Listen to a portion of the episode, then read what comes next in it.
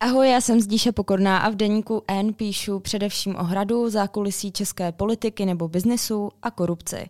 A to všechno díky vaší podpoře, takže moc děkuji, že si nás předplácíte, jenom díky vám to můžeme dělat. Je středa 18. října, posloucháte Studio N, tady je Vítek Svoboda. Dnes o tom, proč chce Evropská komise koukat do našich mobilů.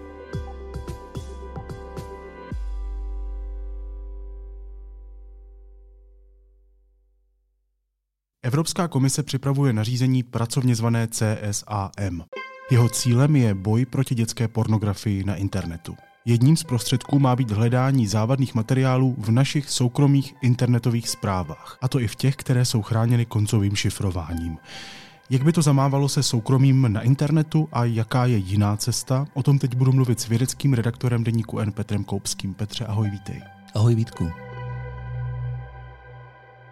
Dneska se budeme bavit o možném nařízení Evropské unie, které by tedy znamenalo, že by moje internetová komunikace nebyla tak soukromá, jako je teď. Eh, tak to otevřeme tím, jak je to teď. Jo? Eh, kdo teď může vidět moje zprávy, které si píšu třeba s rodinou na WhatsAppu?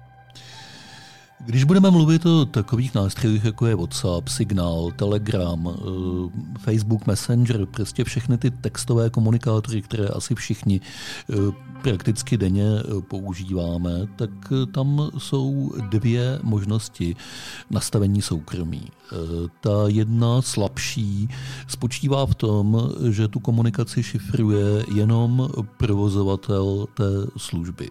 To znamená, že proti napadení zvenčí, proti tomu, aby to někdo odposlouchával a četl si, co si s kým píšeš, je to chráněno dobře ale e, slabé místo představuje sám ten provozovatel, který může do té komunikace nahlížet. To je v zásadě stejná situace jako třeba u mobilních telefonních operátorů, kteří taky šifrují hovory proti odposlechu, ale sami, když e, se proto rozhodnou a mají proto nějaký zákonný podklad, tak je odposlouchávat mohou. No a potom je tady druhá možnost, která u těch telefonů není, nebo ne jednoduše, ale u těch textových služeb ano. Té druhé možnosti se říká koncové šifrování. To spočívá v tom, že se komunikace šifruje přímo v tvém telefonu, když ji odesíláš, dešifruje se v telefonu toho příjemce a po té komunikační lince, čili přes toho zprostředkovatele služby, jde zakódovaný, nesmyslný, nečitelný text. Technicky je a matematicky je zaručeno, že ani sám ten provozovatel do té komunikace nemůže nahlédnout. Tohle je nejkvalitnější způsob, jakým si můžeme na internetu v tu tuhle chvíli opatřit soukromí. A právě ten by se výrazně oslabil, pokud by to nařízení Evropské komise, které se chystá, připravuje, o kterém si na začátku mluvil, pokud by prošlo. Hmm. Rozumím. Takže kdyby vešlo v platnost tohle nařízení CSAM, tak by se stalo co? Kdo všechno by mohl nakouknout, blbě řečeno, do mých zpráv?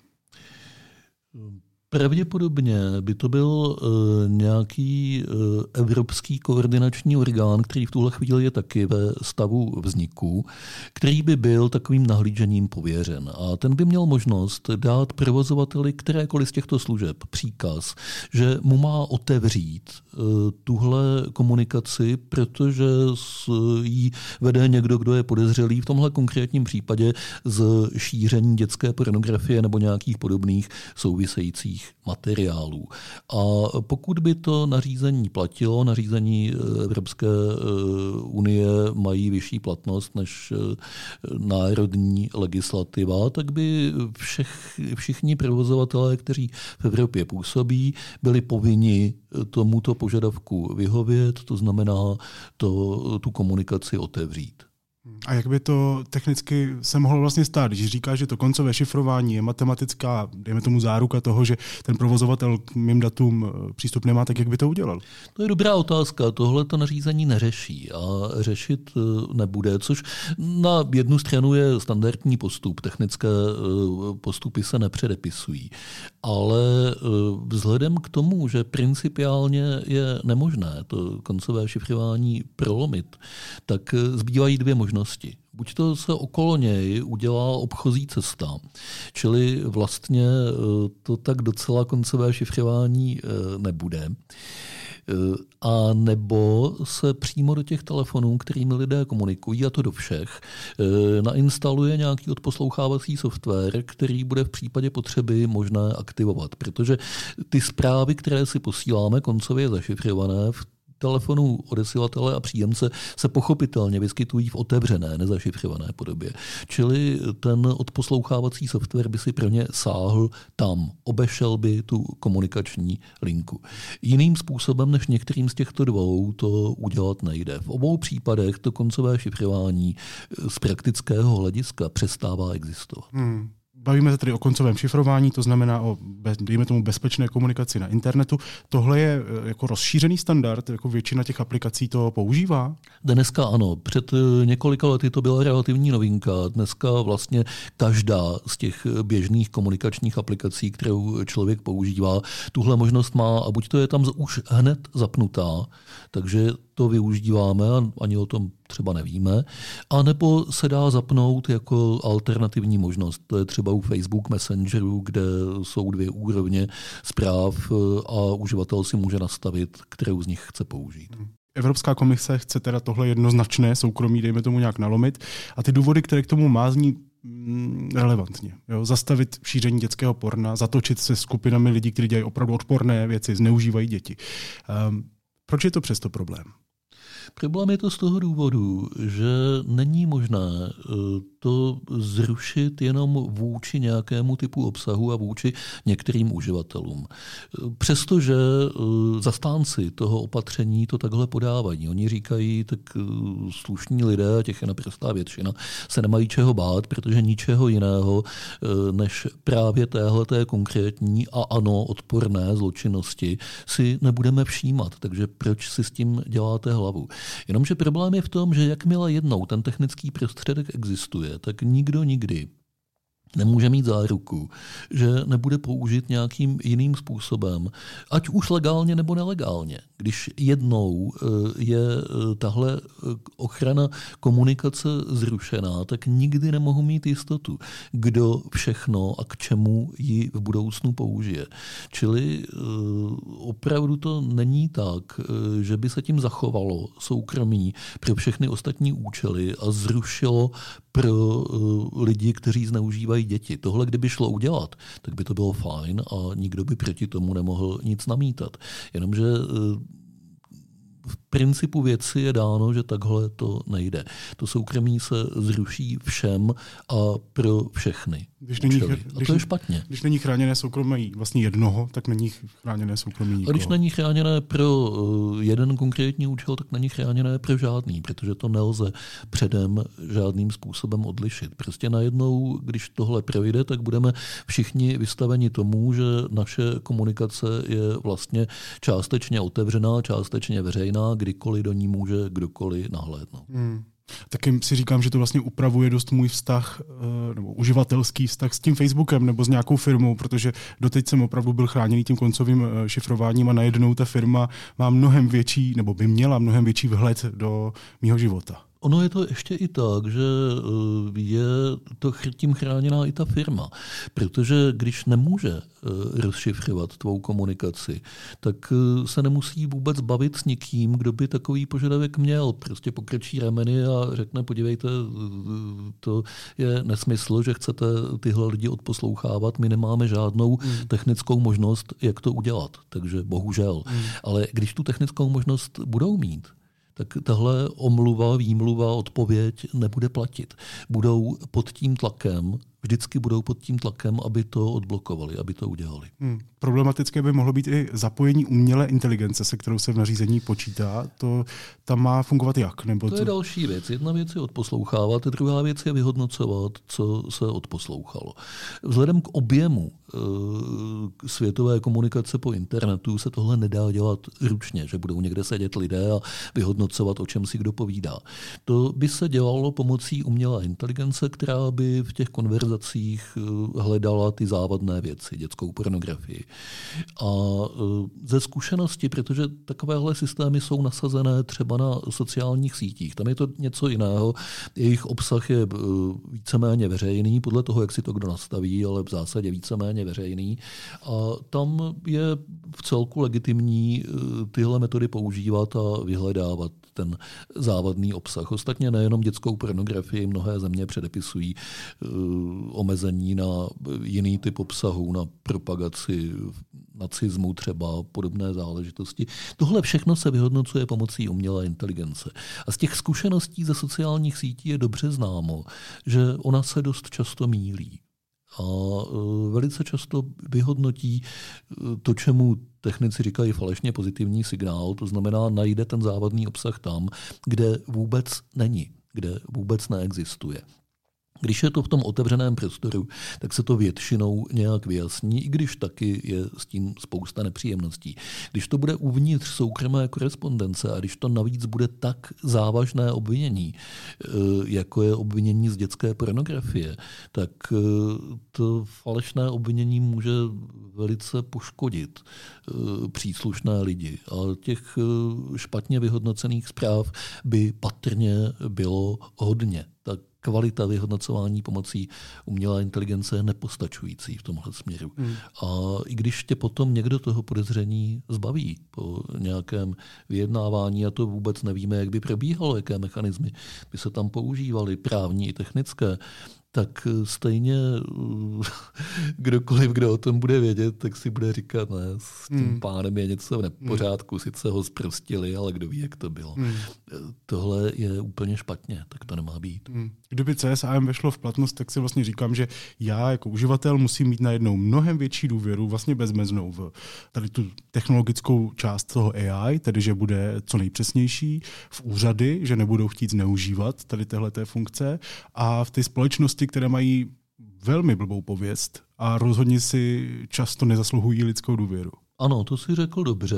Všechny tyhle tři důvěry bys musel mít a dejme tomu, že všechny tři zhruba fungují. Eh, ale eh, procento toho, kdy eh, selhávají, kdy nefungují, kdy si tu naši důvěru nezaslouží, když se vynásobí všem, všechny tyhle tři faktory mezi sebou, tak ten prostor pro omily, chyby, křivdy je najednou obrovský.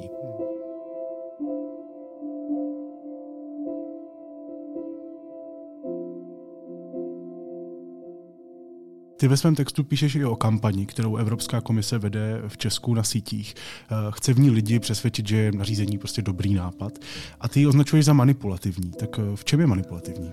Na tu kampaň, řekněme to, ať eh, jsme poctiví, upozornili kolegové ze serveru Médiář jako první.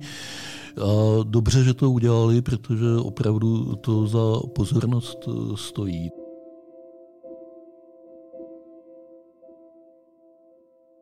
Ta kampaně je manipulativní v tom smyslu, že je No je to typická reklamní kampaň, čili je hodně, hodně hraje na city.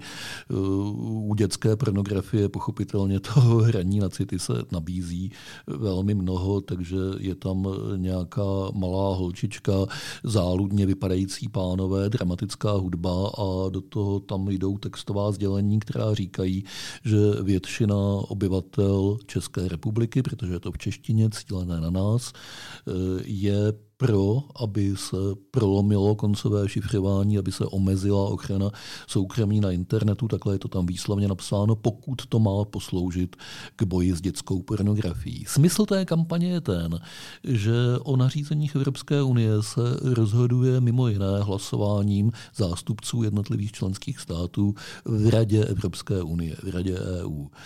A e, Česko patří k zemím, které jsou zatím proti, které e, odmítají e, tuhle, tohle nařízení podpořit. Proto se tímhle způsobem vyvíjí nátlak na českou veřejnost, aby ona zase vyvinula nátlak na své zástupce, na vládu, aby změnila názor. A jednak který je celý ten inzerát postaven velmi manipulativně, jednak ta čísla, která tam uvádí, kolik procent Čechů to podporuje, vycházejí z nějakého šetření eurobarometru, ale tam vždycky záleží na tom, jak se formuluje otázka, kolik informací mají e, lidé o tom, k čemu se vlastně vyjadřují.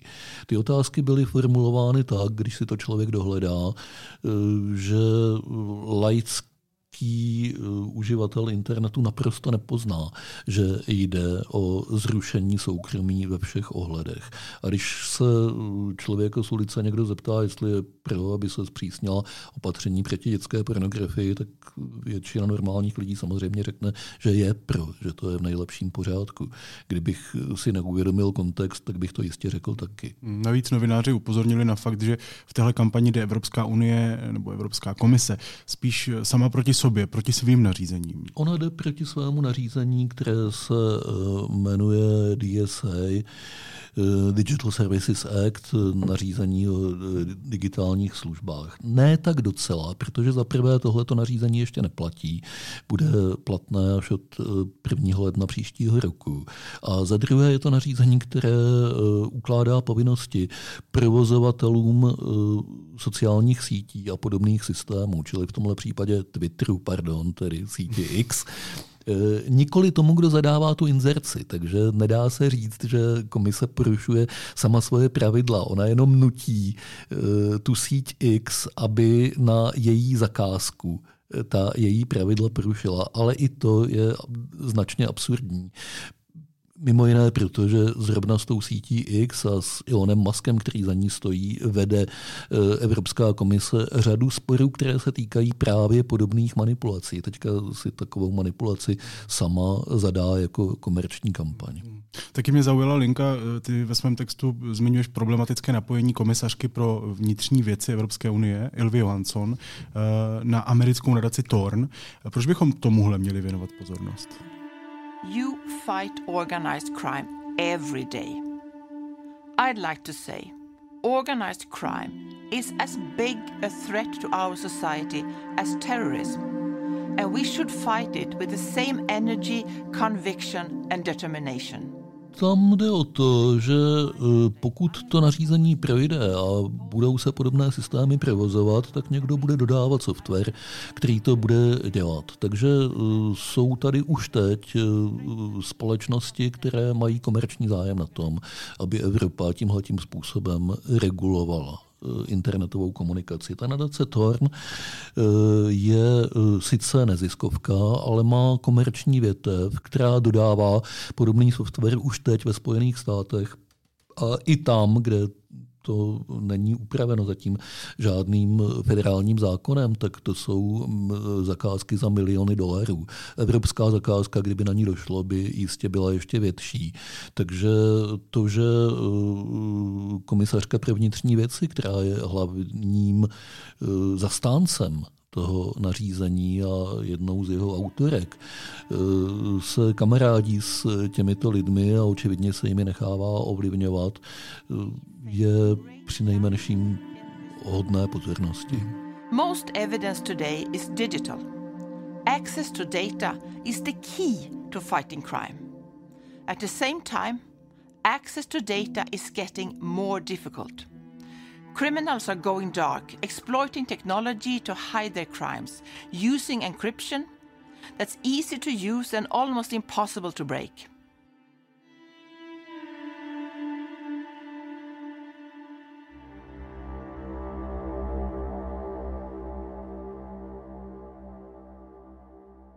Kampaň v podstatě říká Čechům, možná lidem obecně, ale tady mluví o Češích a Češkách, víc záleží na tom, aby byly na internetu v bezpečí děti, než na jejich vlastním internetovém soukromí.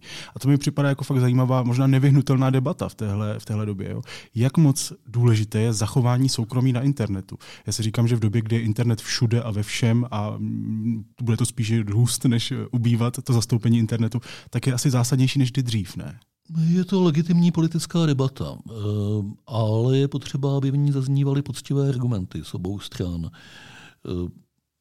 Už dlouho se v souvislosti s internetem vede nějaká širší debata, která mezi sebou poměřuje soukromí a bezpečnost. A teď už nemluvím jenom o dětské pornografii, teď mluvím o bezpečnosti v širším slova smyslu. Velice často je to ale tak, že po nás, ať už státní orgány, anebo ty firmy, které provozují velké digitální systémy, chtějí, abychom se části soukromí vzdali výměnou za iluzi bezpečnosti společnosti a velice často ta motivace spočívá v tom, aby o nás měli eh, více informací, podle kterých například budou moci lépe cílit reklamu, ať už komerční nebo politickou. A eh, Tohle vyžaduje poměrně dost eh, znalostí, poměrně dost vhledu do toho, jak ty systémy vlastně fungují, aby byl člověk schopen posoudit, pro co vlastně nebo proti čemu je. Já teď předkládám vlastní názor už. E, samozřejmě jsem proto, abychom si toho soukromí zachovali co nejvíc a abychom příliš nevěřili e, těm hezkým slibům, za co, za všechno bychom ho měli vyměnit. Už jenom proto, že většinou tu protihodnotu stejně nedostaneme. Internet tím, že jsme se zřekli části soukromí, není bezpečnější. Jenom jsme přišli o to soukromí. Protihodnotu jsme žádnou velkou nedostali. Tu dostali eh, firmy jako eh, Facebook a Twitter a Google, které o nás mají více informací. Jejich je ten zisk, ne náš ve formě toho zvýšeného bezpečí. No a potom je tady ještě ta věc, že v digitálních systémech vůbec nějak zajistit e, soukromí je dosti těžká věc. To koncové šifrování, kterým jsme začali, tohle povídání, je v zásadě jediná schůdná, obecně dostupná možnost, jak si to zařídit. Taky ne 100% spolehlivá, má to nejrůznější háčky a možnosti, jak to může selhat, ale je to ta nejlepší možnost, kterou máme. Když se jí zbavíme, tak nic srovnatelného není jednoduše k dispozici. Nedostaneme za to žádnou náhradu. Musela by se vymyslet úplně od nuly, od začátku a nikdo neví, jak by měla vypadat. Takže eh, je to hodně vzácná věc, se kterou si tady zahráváme. Hmm. Ten krok zpátky, tedy k nějakému koncovému šifrování, by byl asi mnohem náročnější než ten krok dopředu. Eh, myslím si, že jakmile jednou se toho vzdáme, tak to nikdy nedostaneme zpátky. Taky mě napadá, jestli by to v tom digitálním internetovém prostředí prostě neznamenalo to, že si děčtí predátoři nebo ty organizované skupiny, násilníci a podobně prostě najdou jinou cestu. Jestli prostě nevznikne nějaké koncovější šifrování nebo prostě jiné nástroje, které nás dostanou vlastně do stejné situace, akorát pozbydeme to soukromí. Ano, to je to, co jsem říkal, že většinou dostáváme výměnou za to soukromí iluzi bezpečí, nikoli bezpečí jako takové. Zločinci si vždycky nějaké cesty najdou. Není to jednoduché, měli by to náročnější, ale myslím si, že představa, že organizované gengy, které na dětské pornografii vydělávají, protože v tom se točí velké peníze, takže ke své činnosti používají něco tak banálního, jako je Facebook Messenger, to prostě není pravda. Existuje celá jedna vrstva internetu, které se obecně říká darknet, temná, temná síť, kde se používají jiné nástroje, jiné zabezpečení, takové věci, se kterými běžný uživatel moc do styku eh, nepřijde, anonymizační software, který znemožňuje vysledovat, kdo je na jednom a na druhém konci komunikace pokud eh, se bude omezovat eh, silně soukromí na těch veřejných prostředcích, zločinci se jednoduše uchýlí k těmto metodám. Je to příliš nepostihne. Postihne to určitě nějaké ty malé ryby, takové ty naivní, kteří se v tom nevyznají, ale velké gengy, ať už jde o dětskou pornografii, eh, drogy, nelegální prodej zbraní, cokoliv podobného, ti si poradí. Já vím, že ty nejsi europoslanec, nejsi zákonodárce. Eh, Naštěstí. A, no, nebo bohužel. Každopádně nemáš popisu práce vymýšlet pro Evropskou unii, Evropskou komisi nařízení, ale uh, stejně se zeptám, jak se to dá tedy dělat líp, bez narušení našeho soukromí? Jaká je ta lepší možnost? Myslím si, že eh, je potřeba se smířit s tím, že když jednou takové prostředky poskytující vysokou ochranu soukromí existují, tak se budou i zneužívat to se jinak dost dobře udělat nedá. Když máme normální poštovní služby, tak v té zalepené obálce se dá taky eh, poslat vyděračský dopis a, eh, nebo eh, cokoliv, co slouží zločinu. Ale to, že tahle možnost existuje, není postačující argument pro to, aby všechny obálky byly otevřené, nebo abychom si všichni psali jenom na otevřených pohlednicích. Tímhle se prostě argumentovat nedá. Když odstraníme z fungování společnosti všechno, co je potenciálně zneužitelné, tak z ní uděláme peklo. To eh, nebude mít vůbec nic společného s eh, demokracií a s eh, normálním lidským fungováním. Ta představa v tom reálném fyzickém světě je natolik absurdní, že nikdo nikdy ji ani nenavrhl, protože by se mu všichni vysmáli. Jenomže když se to též a ono to je to tež, navrhne v digitálním světě, tak to není tak dobře vidět, že takovýhle problém je. A to, co Evropská komise navrhuje, to je opravdu zrušit obálky dopisů e, provozovat všechno jenom otevřenou korespondencí na pohlednicích. To je podle mě nepřijatelné. Čili ptal se, co bych jim místo toho navrhl.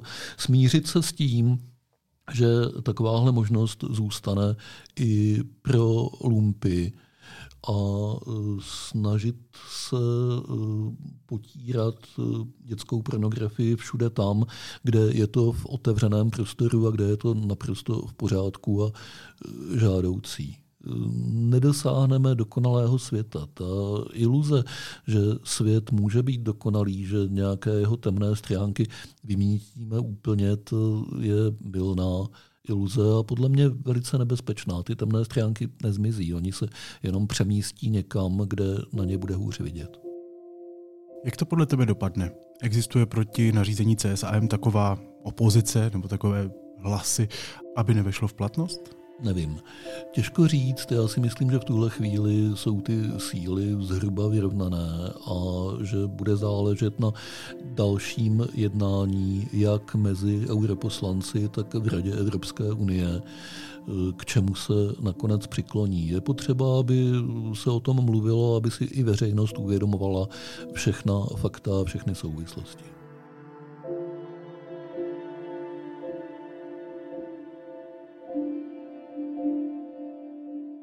Říká vědecký redaktor deníku N. Petr Koupský. Petře, děkuji ti, měj se pěkně, ahoj. Děkuji za pozvání, Vítku.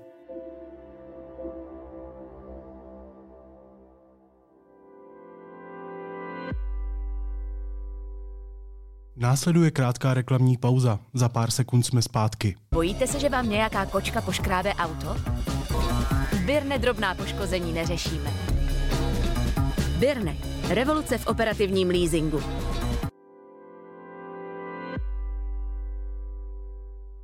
Teď už jsou na řadě zprávy, které by vás dneska neměly minout.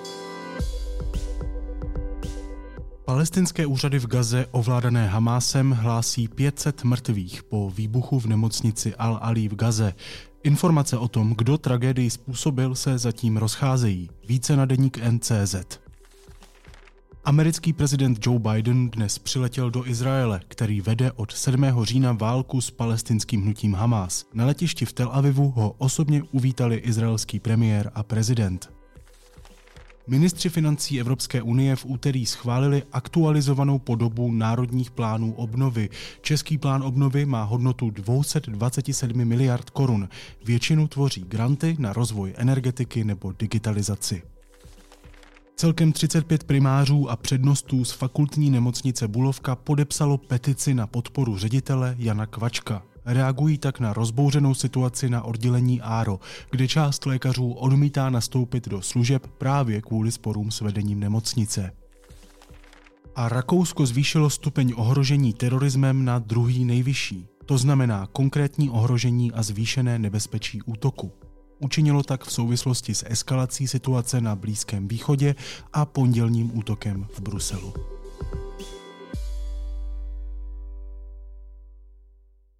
A na závěr ještě něco, co mě zaujalo a možná by mohlo i vás. Není album slovenské hudebnice usazené v Praze, Katarzie, které bych neměl rád. Některé mám radši, některé míň, ale můžu vám doporučit v podstatě jakékoliv. Nejvíc asi Celibát nebo album Agnostika. Katarzia vydala 6.10. v podstatě před pár dny své nejnovější album, eh, které se jmenuje Šťastné dieťa. To, čo hovoríš o iných,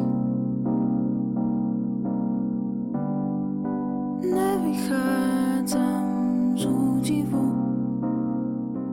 Vrací se v něm do takové písničkářtější, klidné, smutnější polohy. Eh, u tohle alba si nezatančíte ale nebudu to protahovat, to album je skvělý, měli byste si ho poslechnout a měli byste si ho prožít. Neveríš, v seba neveríš, si dokázala Samozřejmě si dělejte, co chcete, ale funguje jako skvělá kulisa k přemýšlení a funguje i na skvělý soustředěný poslech takže dva typy v jednom. Katarzia, šťastné dieťa, to je můj dnešní typ.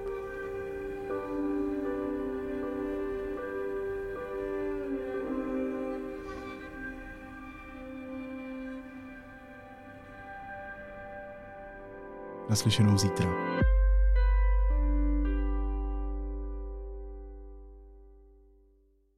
Kaviárový levičák a cynický nihilista, filozof a spisovatel, Uelbeck a Lévy v nejnovější inscenaci divadla na zábradlí. Veřejní nepřátelé. Premiéry 27. a 28. října.